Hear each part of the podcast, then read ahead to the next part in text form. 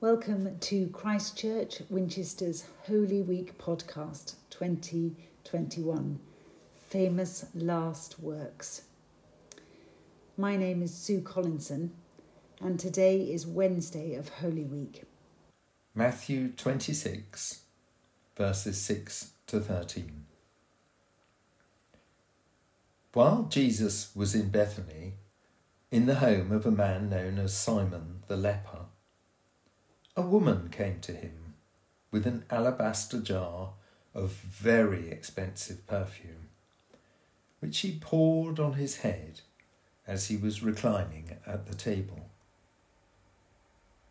When the disciples saw this, they were indignant. Why this waste? they asked. This perfume could have been sold at a high price and the money given to the poor. Aware of this, Jesus said to them, Why are you bothering this woman?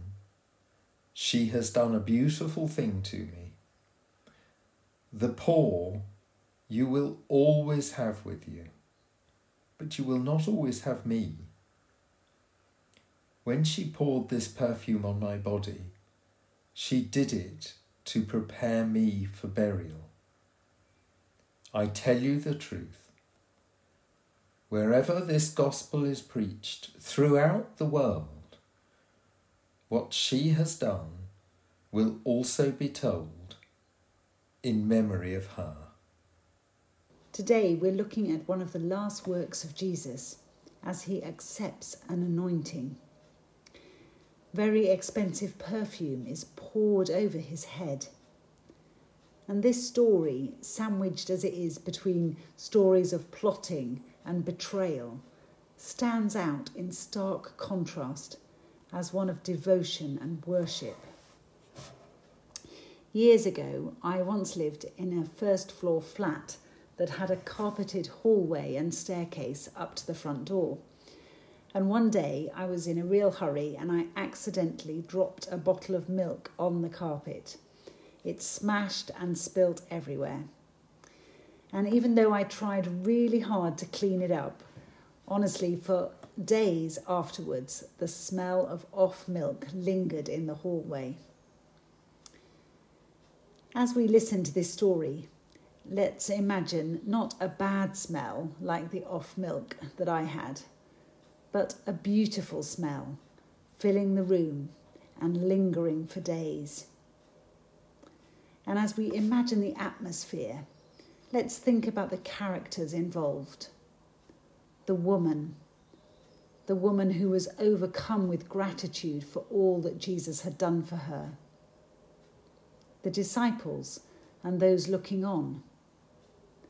And of course, Jesus himself at the centre of the action.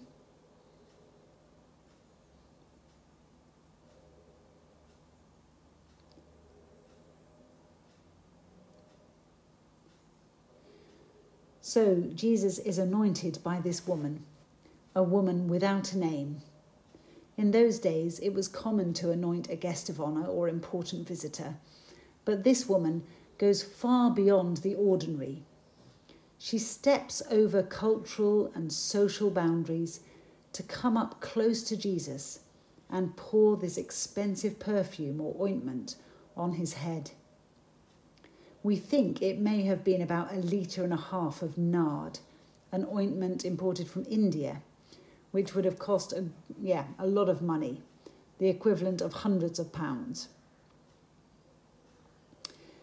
So let's put ourselves in the place of this woman. Our extravagant worship mirrors the extravagance we see in Jesus. He's the one who gives so generously, lives so generously. He doesn't just create wine out of water, he makes the best wine. He provides a meal of bread and fish, but with more than enough left over.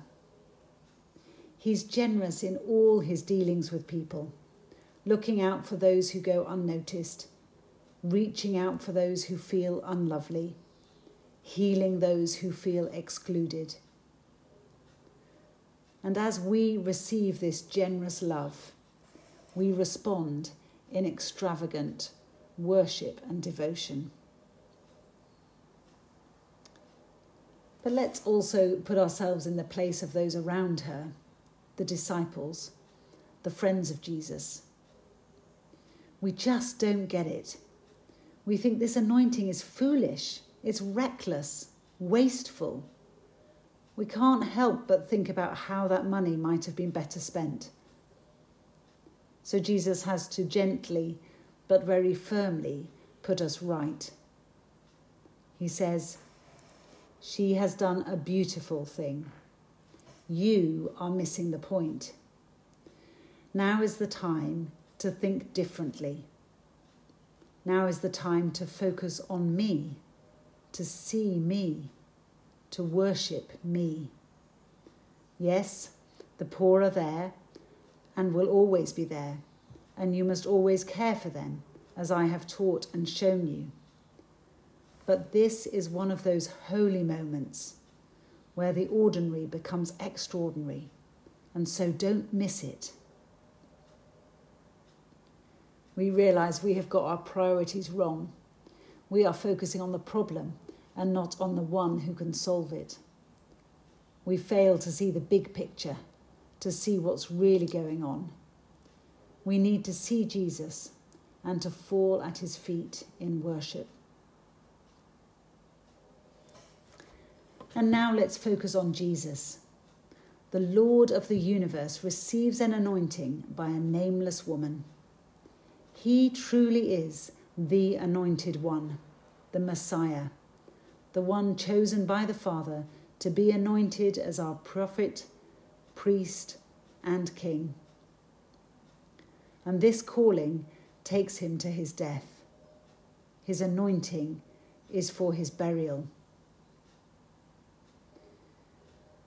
But what's so amazing is that his suffering and death opens the way for our anointing. As His baptized, forgiven people, we can receive the anointing of His Spirit. We, like Jesus, are anointed to be holy, to be royalty, to be prophets. As we move slowly towards Friday, let us put ourselves in the place of Jesus. Let us connect our lives with His. Are we aware of the beautiful act of anointing that He longs to lavish on us? Will we, like Him, receive an anointing of His Spirit today? Let us pray. Holy Jesus, you accepted an anointing from someone who loved you dearly. Help us to accept your spirit of love as you call us to follow you, our prophet, priest, and king. May we know our anointing as your beloved children and live our lives in worship and devotion to you. Amen.